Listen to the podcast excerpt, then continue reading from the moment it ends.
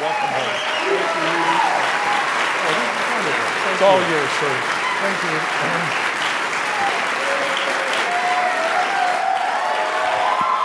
Thank you. Thank you.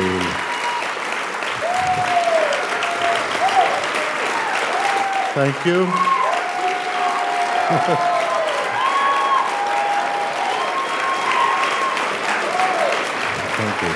Thank you.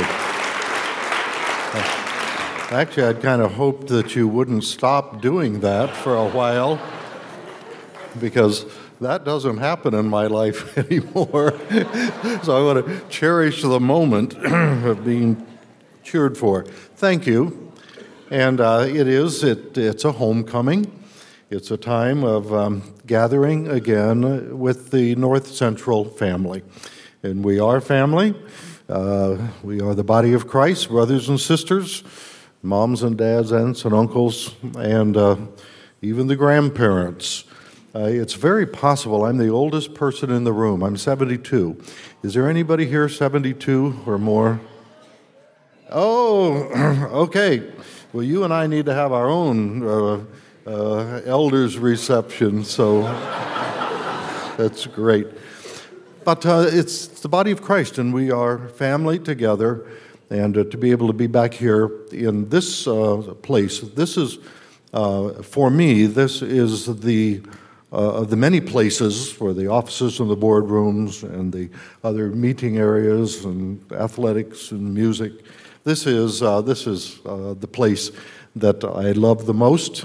It's where everything that makes North Central what it is comes together and is uh, integrated, uh, where we bring the expertise of the classroom and we bring the issues of administration and finance and then the work of the Spirit. It is all integrated here.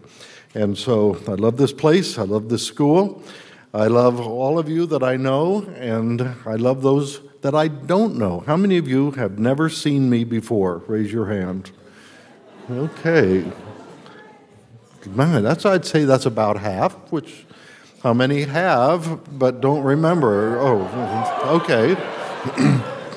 how many of you were here uh, two years ago when I left and President Hagan was inaugurated? Okay, quite about a third, maybe, quite a number there. How many of you were here in 1995 when I became president? Smaller group, smaller group. How many students were here in 1995 when I became president, and you're still here? Okay.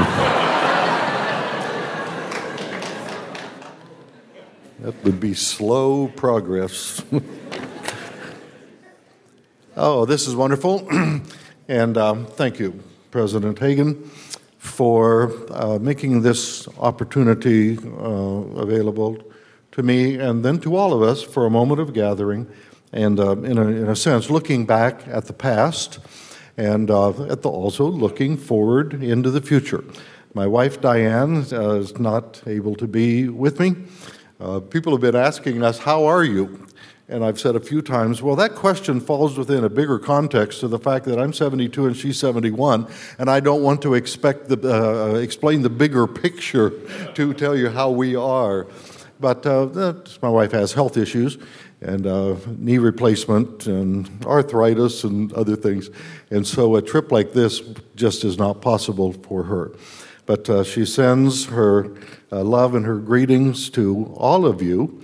And uh, it's just kind of fun. Uh, Diane would sit down here in, in the front with me, and we go to church together with our family. So she says hello and sends her greetings. When when I retired two years ago, uh, people ask us, So, what are you going to do in retirement? And I came up with something that is uh, both humorous and very, very serious.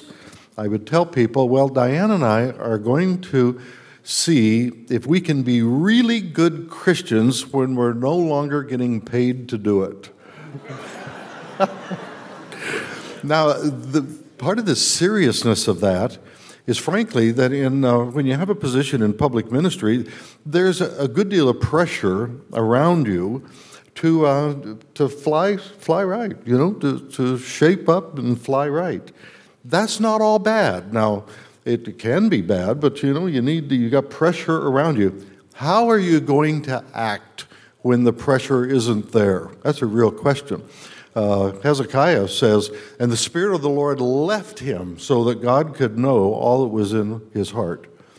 So, what do you like in a group of Christians when people are watching, and what do you like when you're all by yourself and nobody's watching? Okay?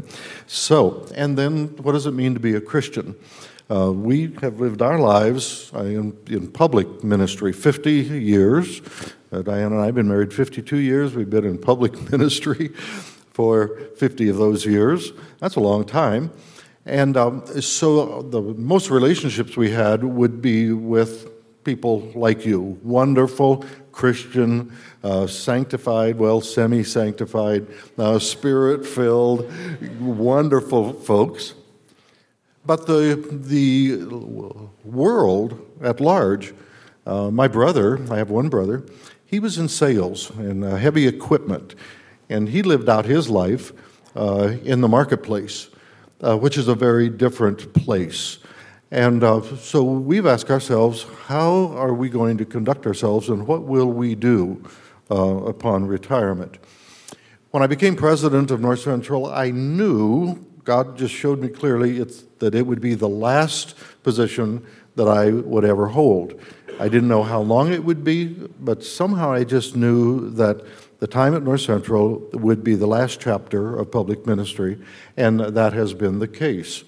And uh, we are very comfortable with that. It does create certain dynamics of transition. We're in Washington now, where uh, actually, past, uh, President, Pastor, Bishop, President, uh, uh, Hagan has his roots out there in Washington, and um, it's a wonderful place.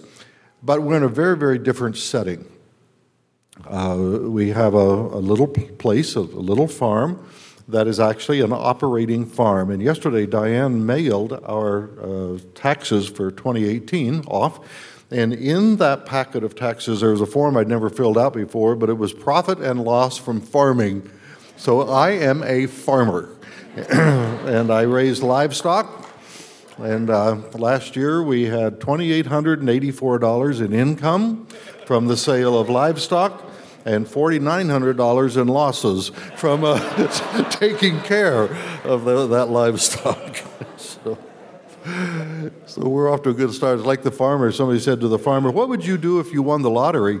He said, Oh, I'd take that money and keep farming till it was all gone. And so, how many of you have a farm background? Any farm kids around here? So, but I have three Angus heifers that uh, we're raising for slaughter. So we didn't name them, and Scott and I have some history on this whole thing. We didn't name them. We named them number one, number two, and number three. and uh, so we're doing that. Uh, we have four goats, uh, boar, meat goats. Last summer we had 15 and uh, we sold off some goats, and that's where the revenue came from. Have eight chickens, and um, we have three cats, two dogs, and uh, our son, our younger son of two, uh, Cameron, and his wife, Lindsay. Uh, we live together in the same house uh, there in Washington. This really started out as a, an experiment to see if we could live together and get along as Diane and I are getting older and, uh, you know, the processes and the issues relevant to that. And it really is working out. I, I, tell people, I think this is going to work if Cameron will just do what he's told. Cameron tells people, yes, I think this is going to do work out if dad will just do what he's told. so we're working on that. But it, it really is a, a good situation uh, for us, so we are there. Being a Christian in the world after a public ministry, um, we have prayed, and I really believe, be led of the Spirit to do some things to live our lives in a very different setting than this one. Um, I attend the Gardiner Community Center. We live in a little town, not even a town, a little village, a little settlement named Gardiner, Washington. You can Google it and find it. Highway 101, Discovery Bay, out there in Washington. And um, uh, the Gardiner Community Center is a community thing. I go to the board meetings. And I sit in, and I've made a number of friends in the Gardiner Community Center board meetings. And um, they are very interesting. In our last board meeting, we spent 45 minutes discussing what to do about the mice in the attic of the building. And it was an in depth discussion that uh, dealt with mice traps and all manner of important uh, issues that we had to deal with. I've also joined the Farm Bureau because I'm a farmer. And um, so go to the Farm Bureau meetings. And the reason is two or threefold. One is just to participate in that particular sphere of activity, but also to meet people and to be light and salt and to be a witness, not in a platform situation, but sitting around with other uh, people who are not in public ministry.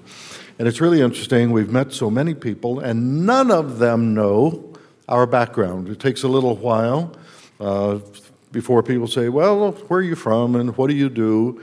And uh, I get to tell them about the past. But you know what? They're not really very interested in the past. They're not that care a whole lot about anything we've done anywhere we've been. You know, we've been to India, we lived in Moscow, we were in Minneapolis, and they go ho hum. How are your goats? I mean, you know, it's just, it's, they just, it's it's just really interesting. but in all seriousness, Diane and I want to close out the last chapter of our lives being really good Christians in a non-public setting.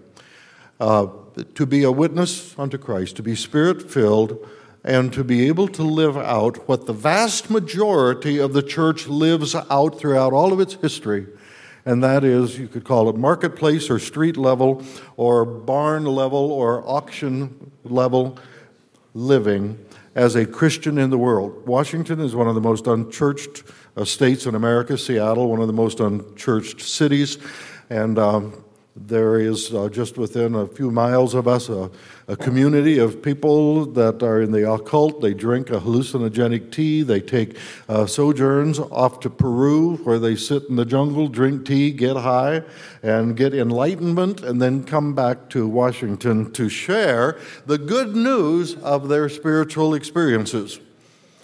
And what we do is we go to a chapel service and we clap our hands, we run, jump, shout, hoot, holler, shiver, quake, shake. We thank God and we pray and then endeavor to find a way to tell people about the joy and the meaning and the depth of our spiritual experiences.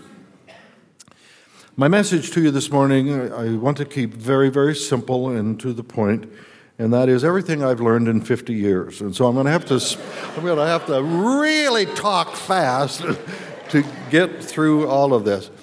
But to condense uh, uh, just a lot of background and experience into a couple of key points that really I hope would stick in your heart and in your mind. Uh, I prepared a whole bunch of slides, and we're going to put up, I think, just two. But let's put up the Proverbs 4:23 slide if we can.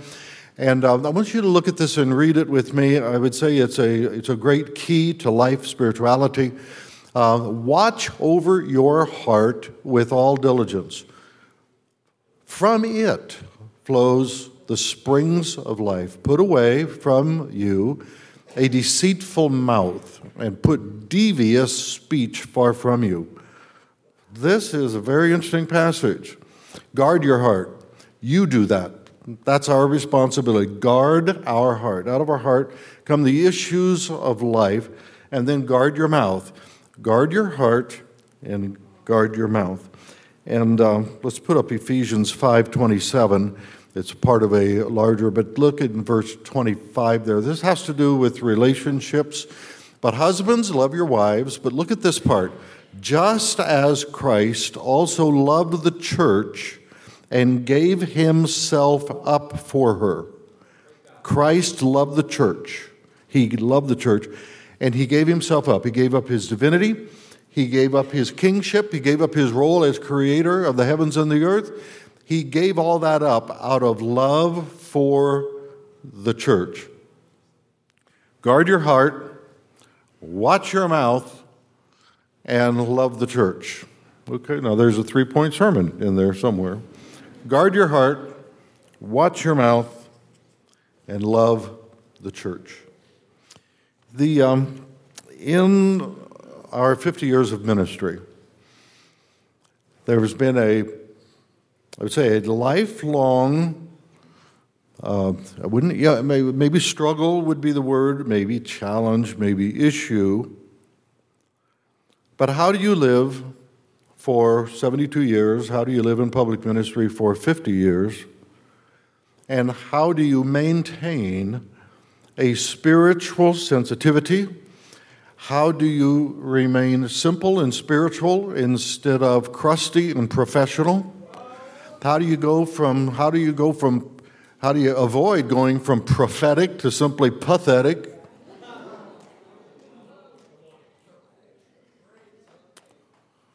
And it is a challenge. It's a challenge.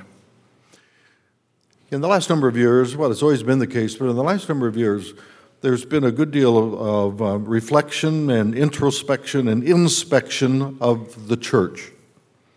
And a lot of it has been negative, frankly.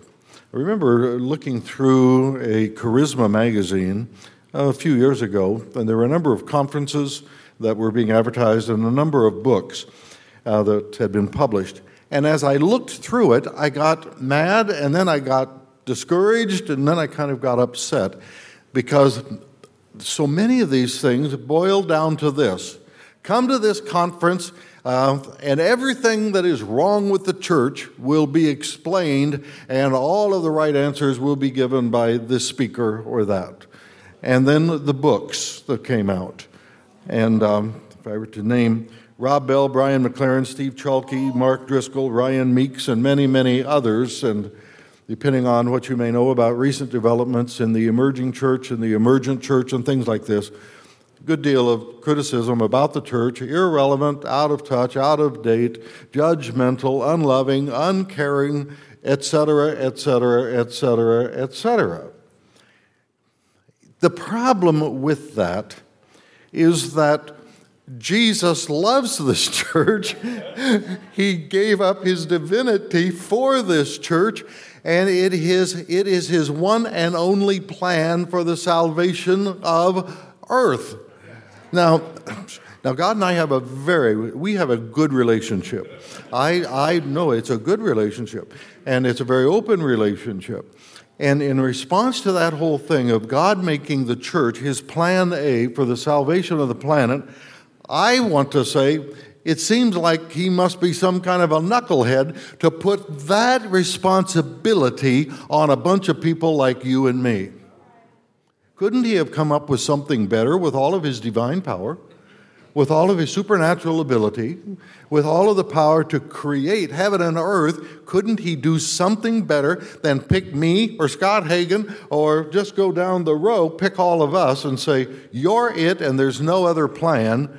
And if you read Charisma magazine, you'll find out everything that's wrong with you and why you're doing it all wrong and can't get it right. It just, it's just, it's mind blowing. It's mind boggling. My problem is that I am perfectly trained and suited for criticism of the church. I am perfectly trained for it. First of all, I'm a PhD, which means I know everything. it's the way it works, okay?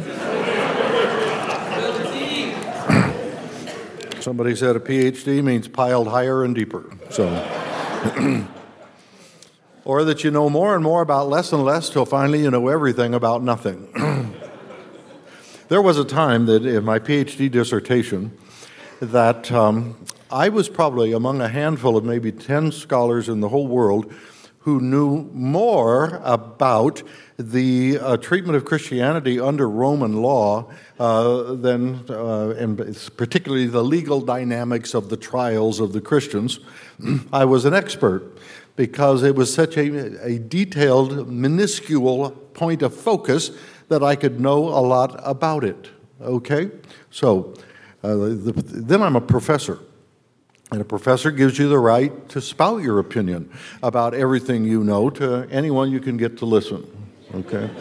So, between knowing everything and having the opportunity to spout my opinions, and then be able, being able to identify in every single church service that I ever attend everything that's wrong. From the lyrics of the music that are not theologically spot on, or they're off on the Calvinistic bent and everybody knows that that's wrong or they don't even get the grammar right. They don't know how to use the dative and accusative case when they put the words up on the screen, and that just irritates the fire out of me.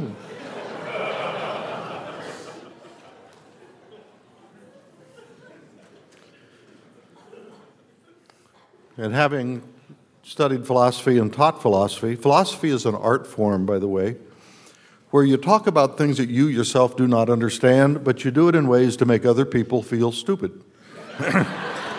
and I spent years here in the classroom. It was so much fun every single day to have students just go, wow, you know. so being a philosopher and logic and logical fallacies and begging the question and uh, all of that.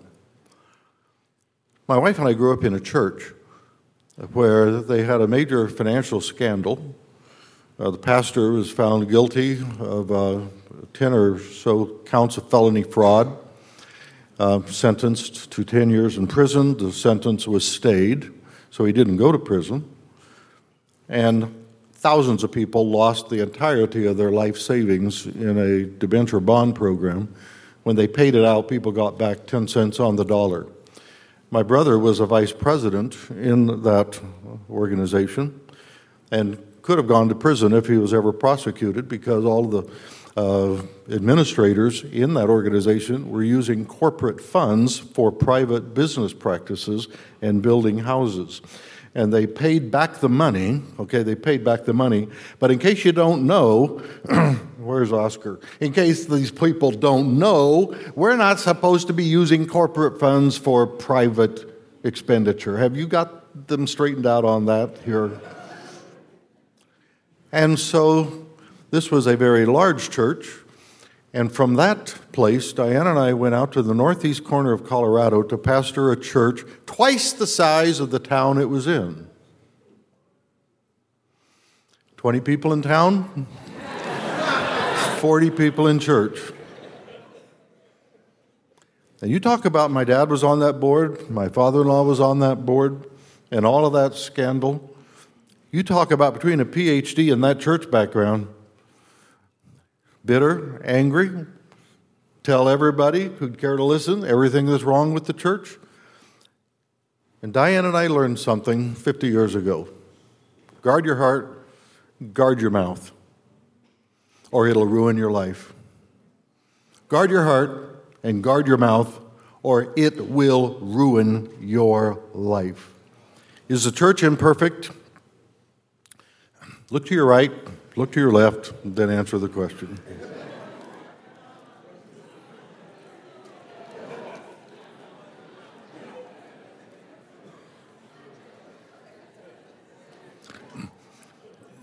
Don't look up here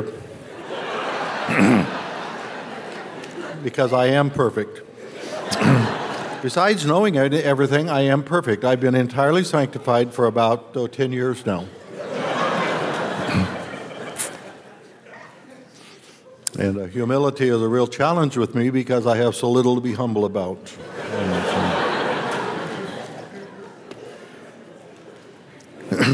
so, in this uh, sojourn of education and public ministry, learned some things, and I went through a period of time while right here at North Central where these issues were challenged greatly in my own life. One Sunday morning, I went to a church that will remain unnamed unless the district superintendent would like to talk with me privately, and I could tell you the church that I'm about to talk about. it is frankly the worst church in the world. it's horrible. It was a horrible. I went there to preach. And when I got there, they were between pastors. The people were all mad at one another. They were mad at the previous pastor. They were mad at the district. They were mad at me, and they never even met me. I mean, they were an angry, upset bunch. Piano player was mad. Have you ever heard people play worship music when they're mad? It has a it has a certain ring. Ring. That old bat was over there pounding on that piano, and the people wouldn't sing. They, they just had this posture. And I think if they had tried, I don't think they could have sung. They were just they're horrible. So I'm sitting on the platform that morning and I'm saying to myself, this is the worst church in the history of churches. what they ought to do, they ought to knock this building down, they ought to burn it with fire, they ought to plow it under the ground like they did Carthage. That is what they ought to do with this church. If they leave it standing, to keep from embarrassing the assemblies of God, they ought to put a sign out front, First Presbyterian. We just, we just, we ought to distance ourselves as, you know, or First Mormon something, but it's awful. it's awful. or what they ought to do, they ought to put up a sign and say, uh, this morning, why don't you go to Joe's bar, drink beer, and eat peanuts? That'll do less damage to you than attending one worship service at this church. So I'm thinking all of those thoughts, and I'm sitting there up on the platform, and I'm getting madder and more upset. And I, then I thought, you know what? This church, they need to, they need to bring a pastor in here that is full of Holy Spirit and fire and can preach, and he needs to tell these people about the greatness of God and the glories of sin forgiven and the hope of heaven to come and the power of the Holy Spirit and raise this church from the dead. That's what they need. And I tell you, God spoke to me and said, Yeah, well, what are you doing here this morning? Ouch. and I said, Oh, good grief. What am I doing here this morning? Now, look, I'm, I was saved, semi sanctified, making progress in that area, gainfully employed, doing well at North Central, not living in any hidden sins, no scandals in my life, uh, loved Jesus and preaching in the church and had a Bible, I, you know, just all the stuff you need. But when God asked me that question, I thought, what am I doing here this morning? I had prepared to preach a nice sermon to some nice Christians. I hadn't prepared to raise the dead. And while I'm sitting there and this horrible worship service is going on, I'm thinking, how do you do it? How can it, can it even be done? Is there any hope for a situation like this? And if so, what is the answer? A sovereign move of God? Something that drops out of heaven, out of the blue, unexpected, unplanned? Uh, or is there something I can do that I should do? And if so, what is that? Preach louder, spit more, perspire more, make them mad, make them glad, make them sad, have an altar. I mean, you whip up an old fashioned Pentecostal free for all and call that revival. What, what am I supposed to do? The Lord said, Well, you could change your attitude before you preach. And I said, Well, that'd be a start. So, try, have you ever tried to pray through fast? It's kind of like trying to sleep fast. But I did. I prayed and I, I did. I mean, I just did everything I could. And I got up and I preached, and it was poor. And They didn't respond, and I went home. But this experience was it, it's a tremendous, challenging, eye opener, provocative, condemning, convicting experience that I stood in the pulpit with an open Bible to deal with people who were in trouble and didn't know what to do. And it is that experience that started my study on revival, spiritual gifts, and, and whatnot that I have continued to this day. The next week, I went to another church. This one I will name is Marshall, Minnesota, and I have the good church. And I prayed better for that service, and I prepared better, and um, uh, my attitude was better. Of course, they were easier to be with than the previous week, and so we had a good service. And uh, driving home from Marshall, Minnesota, there's a Land O'Lakes Dairy out there someplace on that highway. And as I got close to that, God spoke to me and said, um, You did fair, Gordon, but you cheated those people. And I said, Cheated? Hmm? Cheated. I get up at 5 in the morning and drive 164 miles, I think it was, and uh, I was prepared and I did the best, and, and I cheated, but I pulled in behind that dairy with my Bible, and I sat there for a long time. What was God trying to say to me? And God dealt with me about the price of spiritual life, about the price of effective prophetic preaching, about the reality of be pouring out the Spirit instead of pouring out a few years of learned tradition. Hello? God spoke to me. And out of that, I developed some habits and patterns of spiritual life that were new from my previous life. It was a time of growth and development. Do you know that growth is sometimes painful? sometimes hurt. But one of the things that God dealt with me and that uh, commanded me and showed me the effectiveness of doing it boiled down to this in terms of so what can a preacher do in the pulpit with a church that is struggling what you know what can you do one of those points was that I should not preach to move people till the message has first moved me. Because one of the things with preaching is you can learn how to take it from your notes through your head out of your mouth, but it never goes through your heart and spirit. And those of you that are in preparation for public preaching ministry, you may have already encountered this, but surely someday you will encounter it that the knowledge of theology, the knowledge of the Bible, the knowledge of the ability to preach, the ability to use words, to know your subject, to tell the stories at the right time, the right way, to use the text in the right way, and to do all of that is absolutely important. But there's another thing, and it's never the preparation of the message that's the most important part, but it's the preparation of the messenger. And that's an entirely different thing. God, God helped me to learn a bit about something that it'll never move them if it doesn't move me.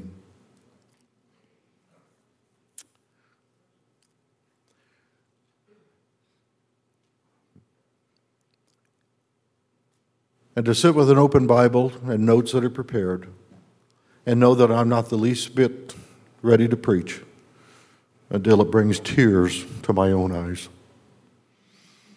and that I am so moved by the truth and the power of the Word and the Spirit that I break down in tears. Now I'm getting close to being ready to preach. One of my favorite people is I have two girlfriends sitting out here Desiree and Erin. uh, it's wonderful to have friends in the body of Christ. And Desiree and I go back to when she was a little girl in a restaurant down in what town was that? I forget, but in Indiana. And now she is being used of God. And Erin from Illinois. But Erin's a crybaby. I don't know if you know that by now.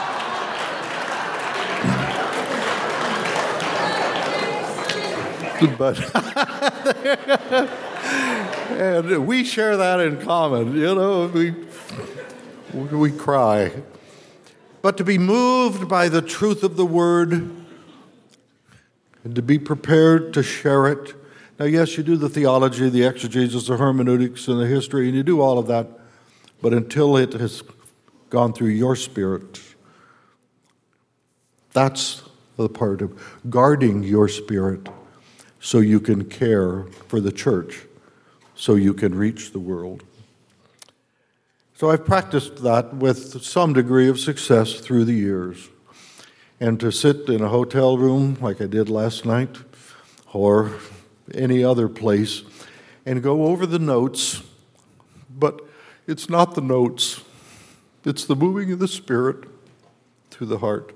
When we left here two years ago, I took All of my sermons are on paper. I don't trust electricity. I don't trust cell phones. And I mean, I got it right here. Now, it's also in the computer, but I don't bring the computer to the pulpit. I bring the paper. Is that a hint?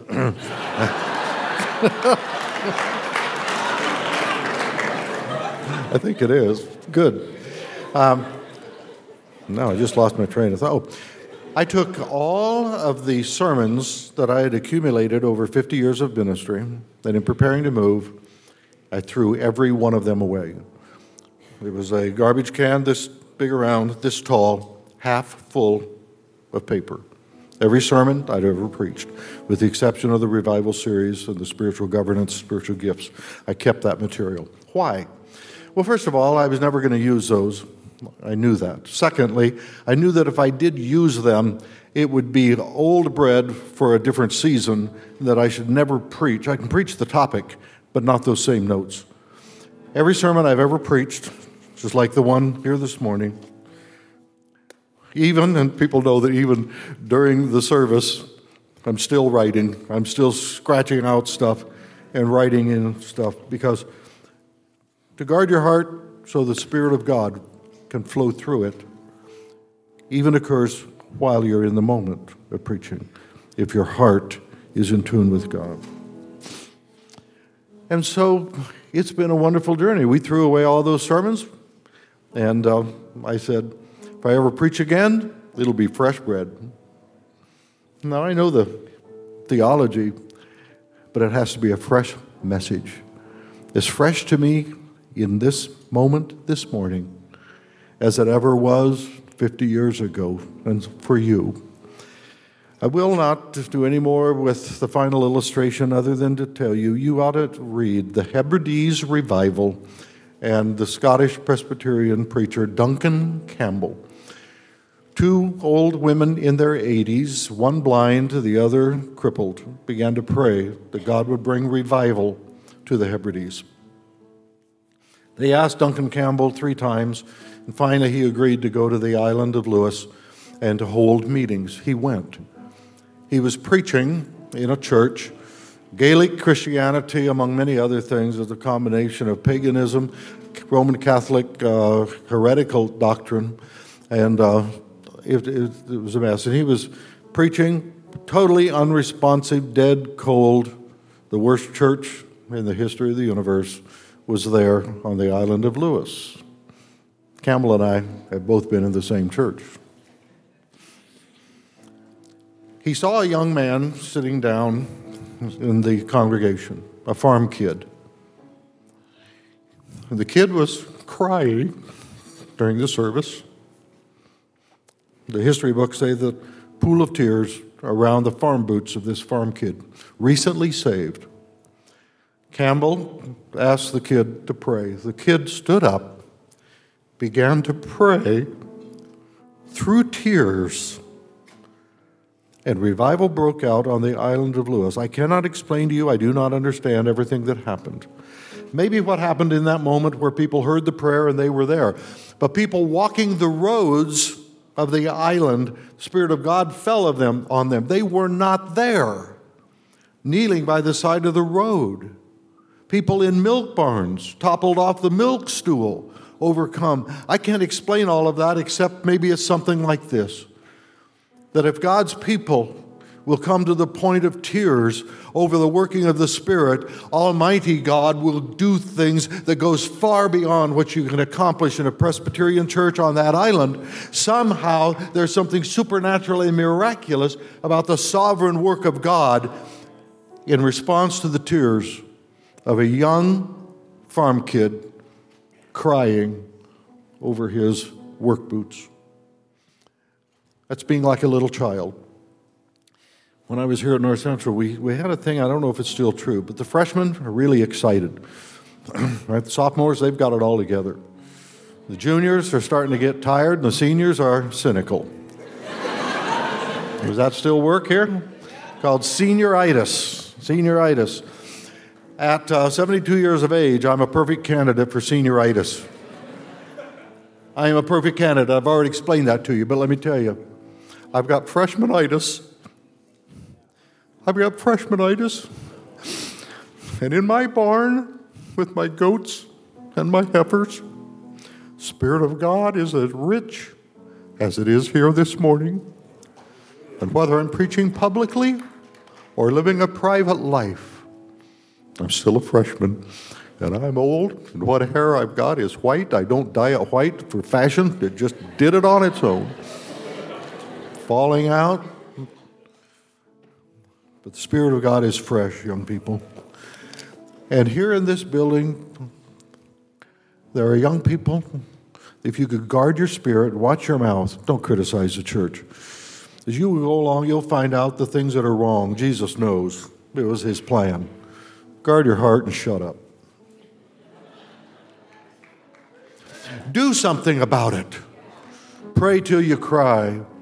Go someplace and let the Spirit of God so flow through your life that in the island of Lewis or at Azusa Street or right here in Minneapolis or wherever God takes you, guard your heart, watch your mouth, reach the world, and be a freshman till the day you die. Amen.